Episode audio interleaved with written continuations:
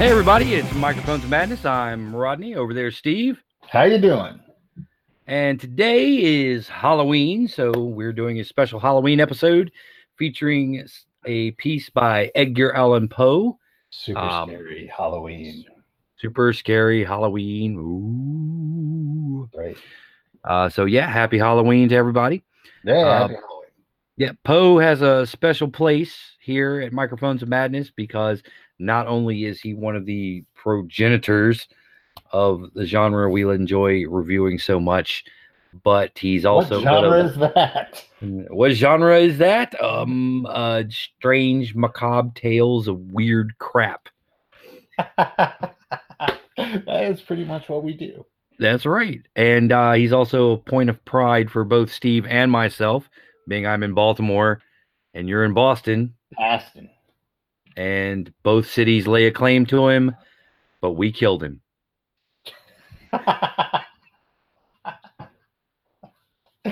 yeah, you bastards. I actually I have a picture of his uh, grave marker that my dad took. It's, it's on the, the wall above my desk. So I stare at his November 17th, 1875 all day long. all day long. And and the Poe toaster still has not uh, decided to make a reappearance. So I guess it was that guy that died a couple years ago. Yeah, that's an interesting story. There used to be a guy who every year would uh, bring, uh, what was it, like absinthe or something? Uh, cognac, cognac, and a rose. Some highfalutin Wesley shit to uh, the grave marker to um, you Celebrate know, Poe's. celebrate his yeah his, his career because I mean, Edgar Allan Poe not only is the he the progenitor of this, but he actually has managed to stay above the reputation that uh, most weird fiction gets as genre fiction. Mhm. Um, and and you know, an aside, not only is he the the, the one of the the inventors of weird fiction, but he's also one of the inventors of detective fiction. Mhm. Uh, lesser That's known. right. I mean, Purloined he, Letter. he wrote one of the first the detective stories. He wrote one of the, the, of course, some of the first horror fiction of the time. And I think one of the reasons why he keeps his reputation as a grand literary figure is because he wrote for the reputable um, pieces at the time. He, a lot of his stuff was published in like newspapers and and more upscale, I suppose, magazines. Yes, such as um, this one, which was published in um, what's it called? The Burton's Gentleman's Magazine. Right, which I believe was probably something different back in Poe's day. oh, Mr. Burton, your Gentleman's Magazine has arrived. I I definitely don't read it for the lithographs. yeah. Well, you know, it's funny because like a lot of modern horror was written for gentlemen's magazines as well, such as Mhm. Playboy. Right, Playboy, and of course, you know the the classics of the pulps Yeah. So and and later comics and whatnot. a fine tradition. The fine tradition, fine fine tradition. Of course, we are talking about the uh, fall of the House of Usher. That's right. It's the tragic story of a rapper. R and B singer, man. Seven really a o'clock difference on the dot. Is there a difference these days? Not really. Uh, well, back in Oh. Usher's day, it was. It's just how much I know about R&B past 1982 and rap past 1992. So there you go. Cheers. The Fall of the House of Usher is a pretty short piece. Uh, it is about a gentleman who rushes to an old childhood friend's house once receiving a letter saying, I'm deathly ill. Please come and hang out and watch some Netflix with me.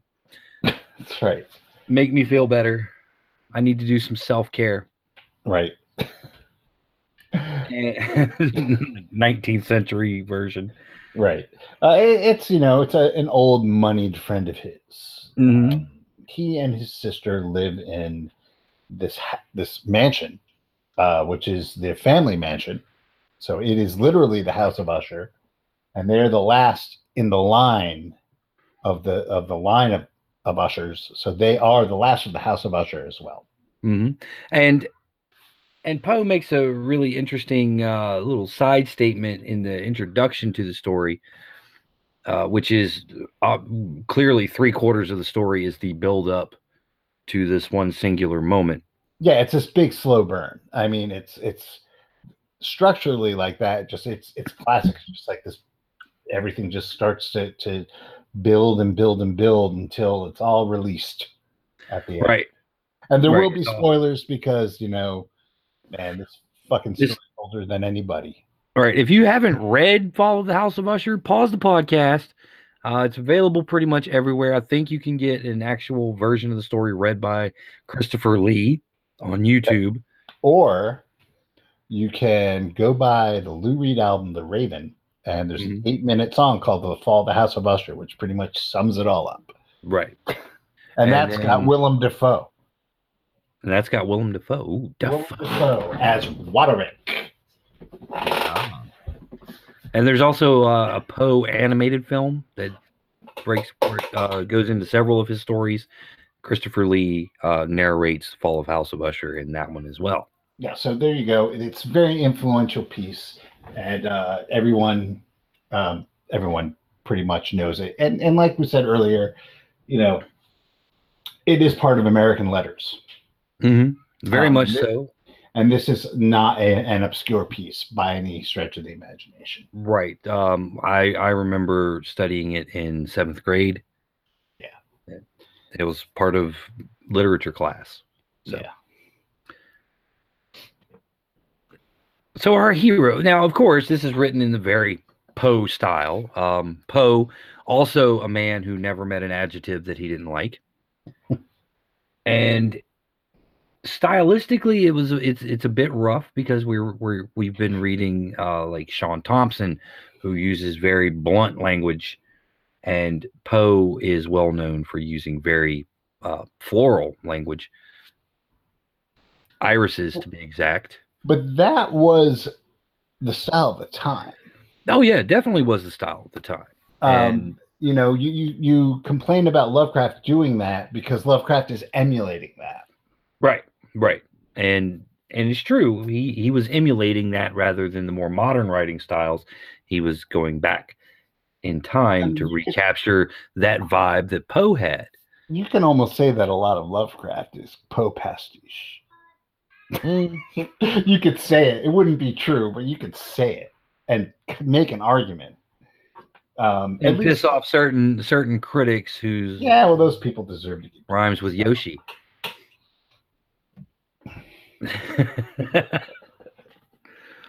but this is one of the classics of the genre. Um, this morning, I actually read it aloud for uh, Mia and the and the kids, so I was able to cheat and make my own audiobook of sorts.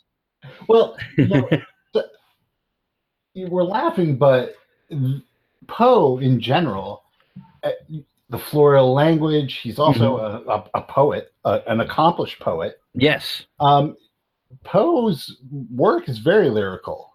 Mhm. Um, actually, it was Lovecraft, I believe, who, who said that um, stories like Usher, Telltale Heart, um, they're poetry and everything but meter.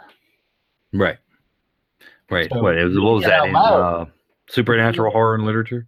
Yeah, yeah. Reading it out loud makes perfect sense. Um, there, there's certain authors that you get so much more when you read them out loud. Uh, William S. Burroughs, I would put in that category, and, and Edgar Allan Poe, that most definitely. Uh, yeah, yeah. I mean, especially especially with his proper poetry, uh, reading it out loud, like you know, the Bells, Annabel. Lee, the Raven. Mm-hmm. Um, you know, the Raven is is rather interesting as well, but we're not talking about that because that's very cliche this time of year. yeah, never more.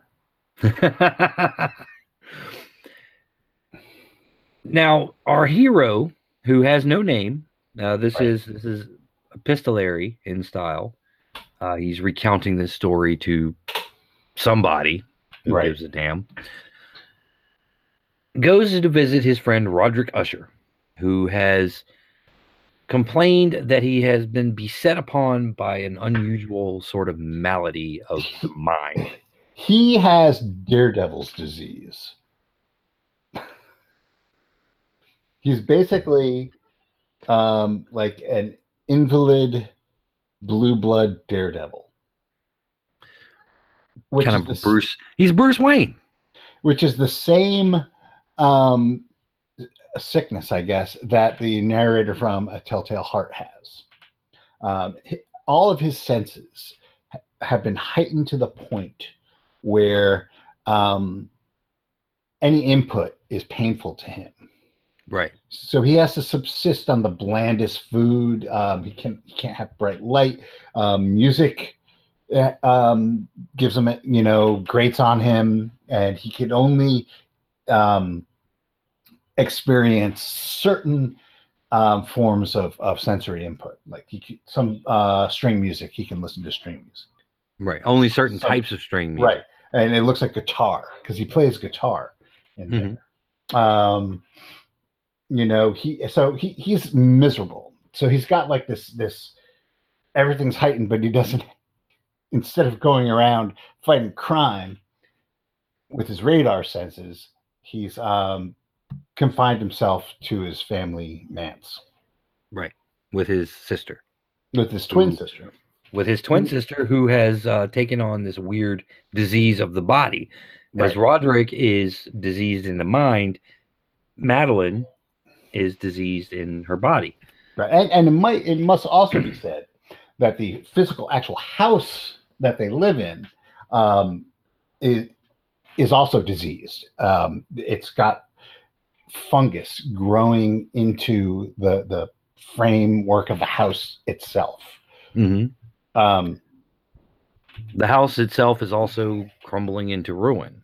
right. Uh, because of this fungus, it's it's hugely old, and there is a crack um, that the narrator notices. Very faint, like subtle crack, but it's pointed out to you. Uh, Yes. That goes from the top all the way down um, into.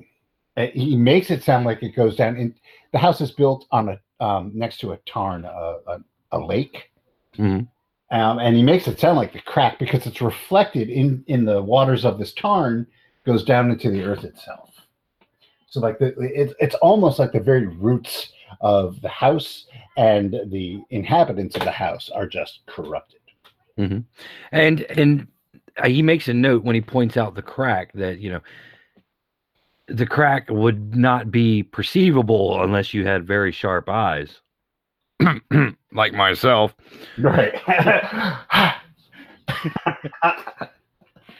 Now, Roderick, in his in his isolation, has developed so- uh, an interesting theory of what might be the source behind the the maladies of the Usher clan, and that is regarding vegetable sentience. Um, he believes that it is the the fungus that is rotting the house is also rotting them via their own psychic link to the land itself or something. I I think if if you take the word fungus and use it as a metaphor for incest, you well, might be right. you know, Poe also says that the line of Usher is pretty straight. Yeah.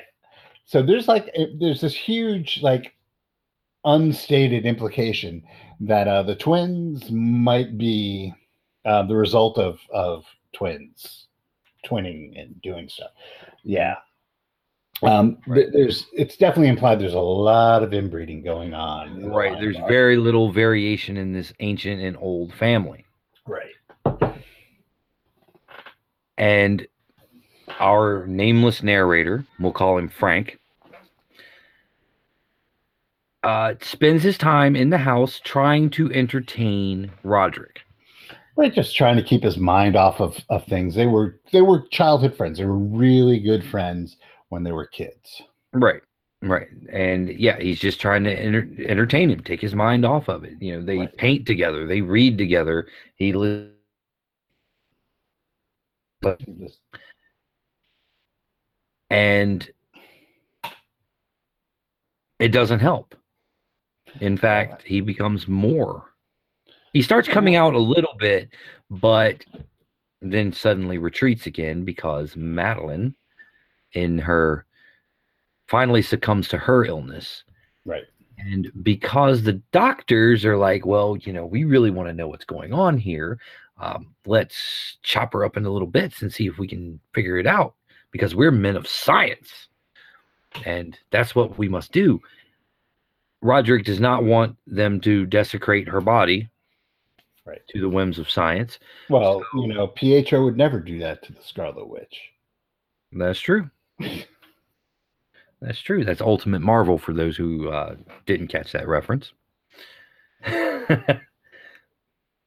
so they put Madeline's body into a coffin and drag it down into the lowest depths of the House of Usher. Um, that was once a dungeon. Or there's, yeah, there's a convenient mausoleum that they use for just such purpose, right, exactly. which also happens to be uh, directly below the apartments that uh, Fred Frank. is staying. Frank, sorry, that Frank is staying in. hmm But once she dies, um, if you thought things couldn't get any gloomier in this place, you were absolutely wrong. Right. once once she dies, all the bets are off with poor Roderick. He sinks into an even more sullen depression. yeah, Um, his his pallor becomes even more corpse-like. His cheeks more sunken. His eyes lose their gleam, and he stares off into empty space, like he's his attention is wrapped on something that Frank cannot perceive. right, And then the storm comes.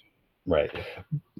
the The storm comes, and uh, Roderick comes comes to Frank's apartments. Right. Which Frank has been sitting sitting there in the bed. He can't sleep because he feels that the spirit of the house is oppressing on him. Right. That he And- is coming down with the same malady as his buddy Roderick. So he, what he does is he grabs the first thing that he can get his hands on to read to Roderick to to Mhm. kind of like calm his nerves, and he he says, "Oh, it's your favorite book," but it's not. It's just the first thing, the only book Right. that's on the shelf in that room, Right. and it's like an airport fantasy novel. well, it's it's the tale of uh, Sir Lancelot, and um, in this story, a knight goes into a house uh, for I, I can't even remember what the reason was, but um, it ends up being a dragon's lair instead of a regular house. Mhm. You know, like like happens. You know, you just one illusion spell, and you know, whoops. And um, the events in the story start becoming parallel to the effects of the storm Mhm. um, to the point when the hero is battling the dragon, uh, you hear a large crack coming from beneath them and banging, and uh, which freaks Roderick out. Mhm. Also freaks Frank out a little bit. Yeah, well, you know, it's it's it's uh what eighteen? What was this published? Eighteen thirty nine, something like that. It's eighteen thirty nine. You're addicted to opium. right. You're boozing it up. and uh you know the, guy's dead sister's right below you there's a huge storm going on and you're reading this like metaphoric fantasy that's reflecting on the real world Mhm. i'd be a little spooked too Right.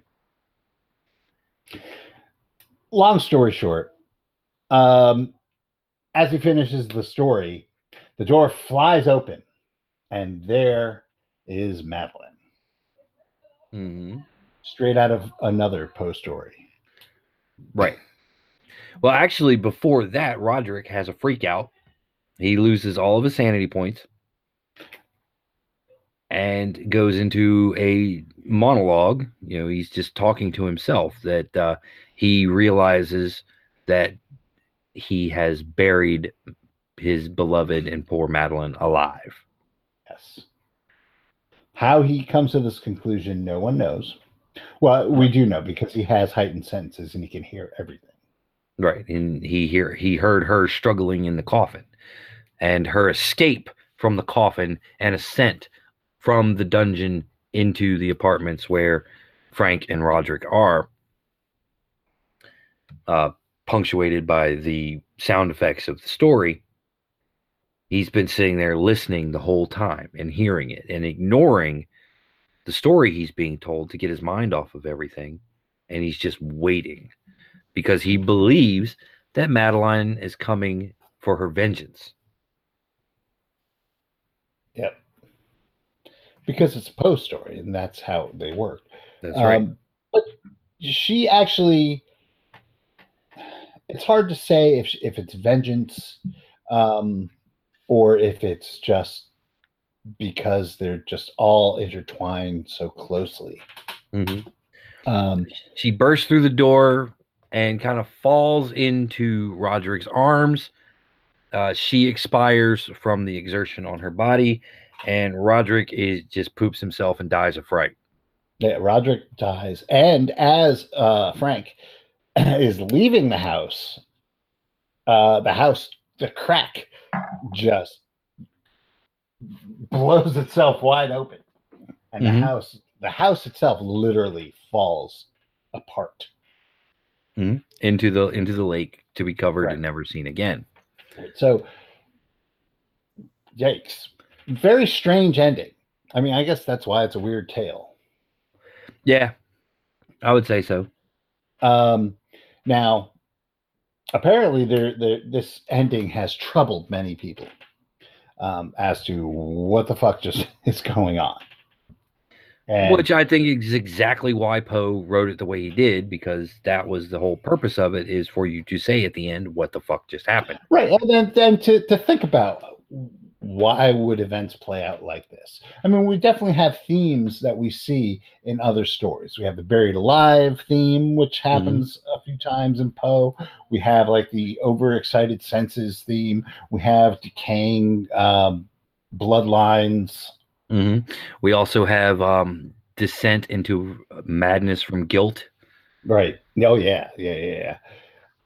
It, it's we'll go back to Lovecraft because in uh, in his essay, Lovecraft postulates that um, it all makes sense because they all share the same soul, hmm which which um, isn't as much of a cop out as as it seems like on the surface, because the way the story is written, Edgar Allan Poe makes great pains to tie everything together.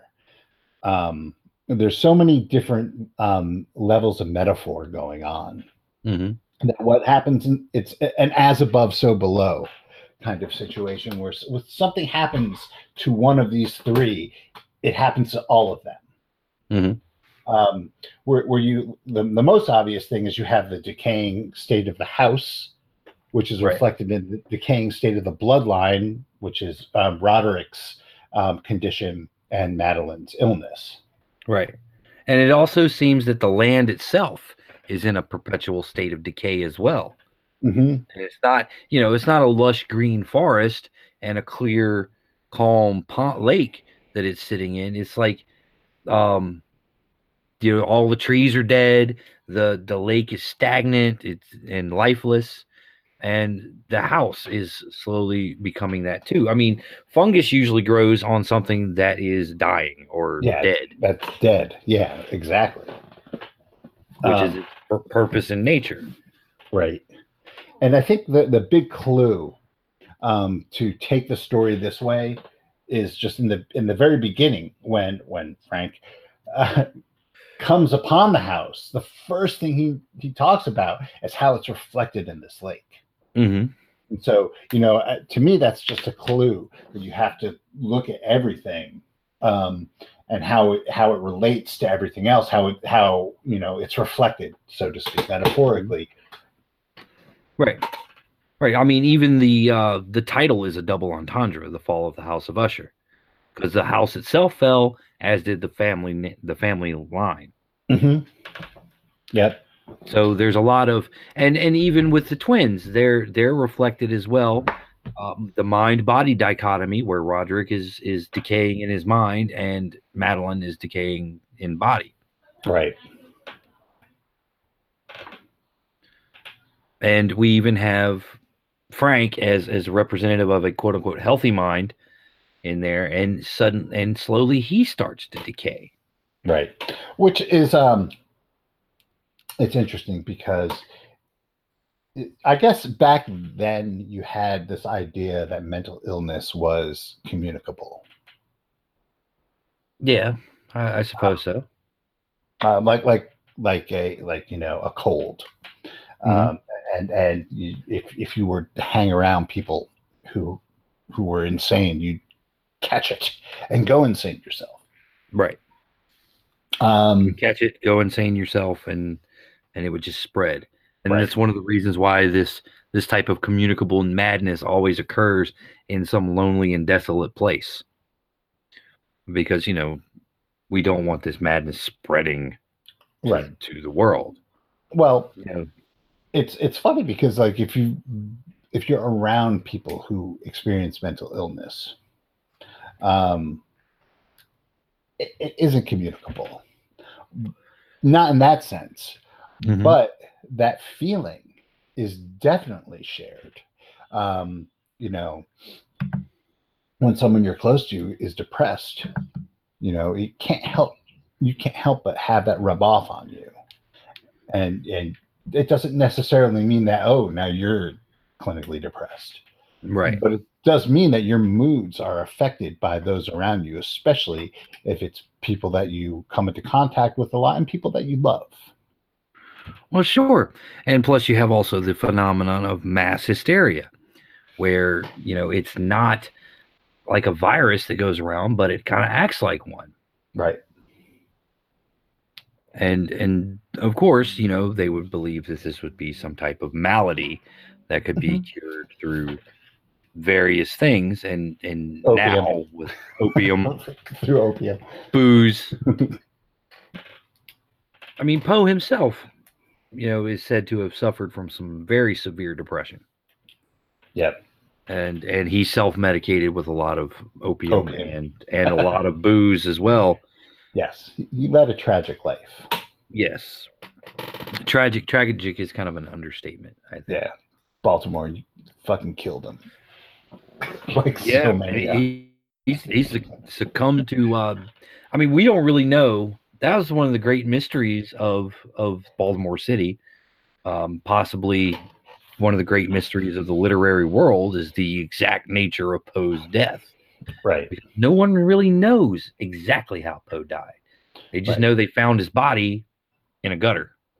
At least they found his body. You know, like right. Bierce. Bierce just vanished. Vanished. But you know, I it, it's hard to say whether or not Poe's outlook on life was bleak because he could write things of great beauty as well. I mean, Annabel Lee is a is a you know a little bit somber and a little bit morose, but still a rather full of rather beautiful imagery.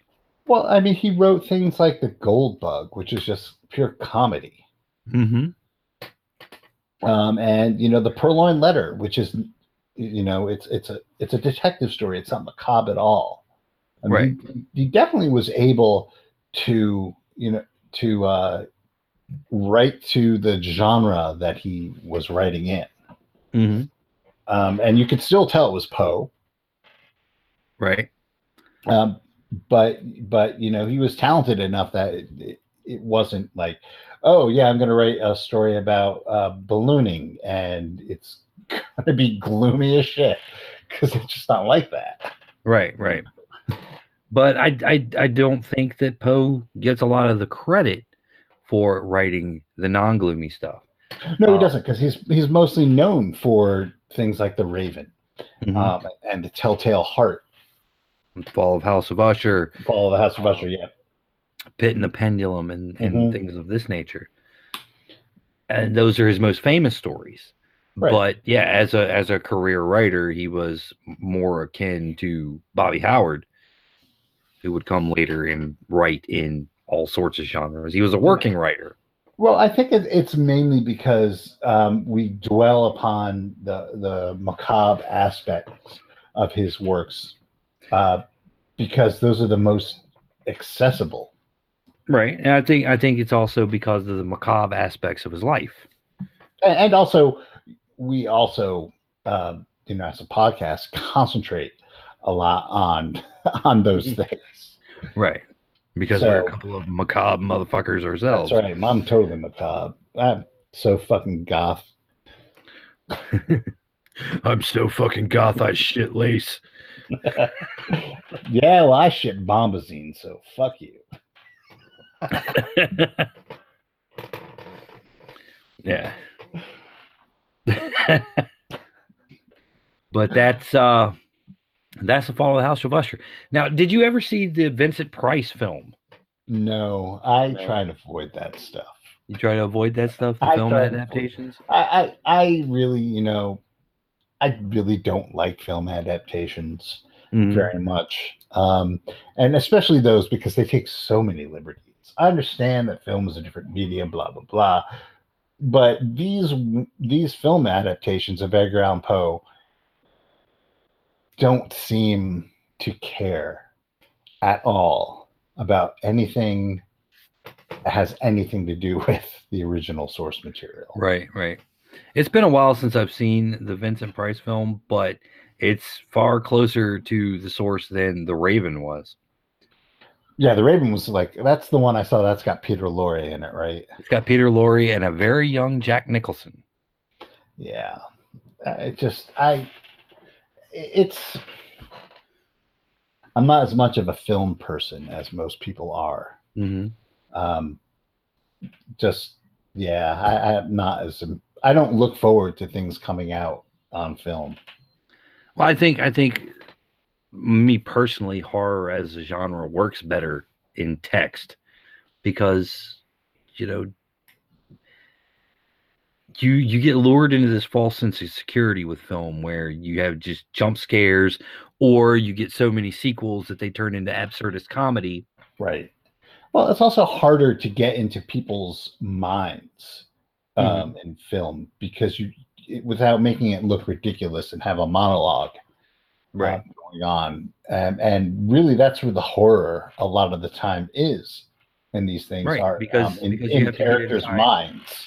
Right, the Um, narrator's mind. You can't have and- an omniscient narrator describing the scene of cosmic horror and it be scary because it's just you know that that third person is just giving it a clinical overview and kind of in the same thing with movies. The camera is clinical. It, it you know you can direct it a certain way.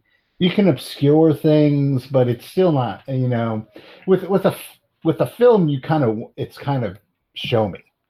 Mhm. show me and, if you have to like um obscure the monster in darkness or enshrouded or whatever it just seems like it's not worth it when you can i'd much rather have like the undescribable semi-described on paper Mhm.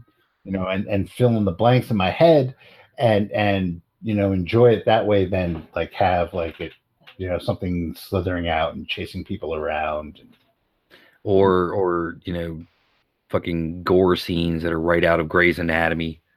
Yeah, I mean, there's really only so much you can do, and you have to rely on jump scares and gore. Um, you know, some people do it really well and create tension and everything, but I think a lot of that is stuff that is created um, as a film, as Mhm. opposed to at, adapting uh, stuff like Edgar Allan Poe or H.P. Lovecraft or whatever. Right, right. No, I totally agree there because if, if you think about it, some of the greatest horror movies are not actually based on any type of literary material. Right. Or they're loosely based on like a genre or an idea. We're looking at you from beyond. yeah, well, I mean that was just ridiculous. but but like a film like um like The Void, Mhm. I thought did a really good job of creating that tension. I don't know if you saw that one. No, And it really has absolutely nothing to do with anything. Um, but it, it was really good. It was, you know, it was about a cult in this little town that um, was b- based out of a hospital. hmm Um, and they did a really good job of with like creep factor and everything. And you know, of course, it had jump scares and all that in it, but as as it did a good job of peeling back the onion, hmm so to speak. Right. um, which I don't think a lot, a lot of these um, movies are able to do very well. And then sometimes they just concept. Sometimes they just come up with an original concept and just fail.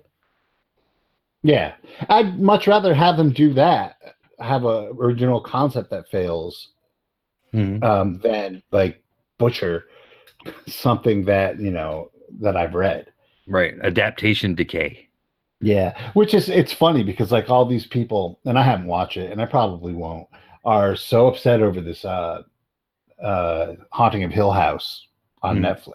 Um, Right.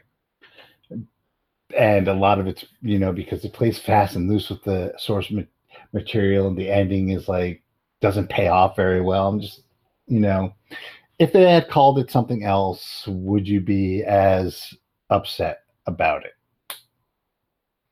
or if they had like made a haunted house story and because it, it almost sounds like they made a haunted house story called it that and maybe drew elements from it but that's going to happen anyway Mhm. you could have just called it like um, whatever the address of the house was 27 elm way Oh, Elm Yeah. Way. yeah made it in like you know spooky spooky font So, ooh, that blood dripping font. Yeah, and and you know, pass it off as like this spooky haunted house story. Maybe people wouldn't be complaining as, as horribly. Yeah.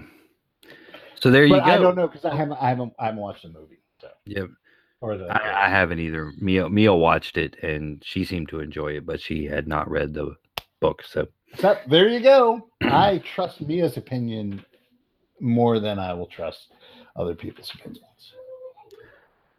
I have to. I guess public. It's in the it's in the contract. You're a better man than I am. I am You're a better man contractually than I am. obligated obligated to uh, honor my wife's opinion. what is the difference between honoring her opinion and buying into her opinion? Well, true. That's why I'm not saying anything about my opinion of Haunting of Hill House because Or- I watched I watched part of one episode and I was like, "What the fuck is going on?" Well, I mean, you come into something like that in the middle of an episode. You Right. never know. And I was like, "Ah, nah, hard pass. You got to watch from the beginning with something like that. I'll go I'll go watch Tremors instead." Yeah, that's my movie. Yeah. All right. So that was the fall of the House of Usher, plus some commentary on on modern horror. So join us next time For a surprise. for a surprise. It's always a surprise these days. That's true. But this is a really cool surprise. Yeah, this is a really good surprise. You'll like the next episode. Uh, and once again, happy Halloween, everyone. Yeah, happy Halloween. Woo. Ooh, and uh, What are you dressing up this year as? I'm dressing up as a homicidal maniac. They look like everyone else. Awesome. I'm dressing off as a pissed off American Ah, because, you know, it's the least amount of effort on my part. I'll be doing that the week after Halloween. Because that costume will that costume will be on discount. don't forget to vote.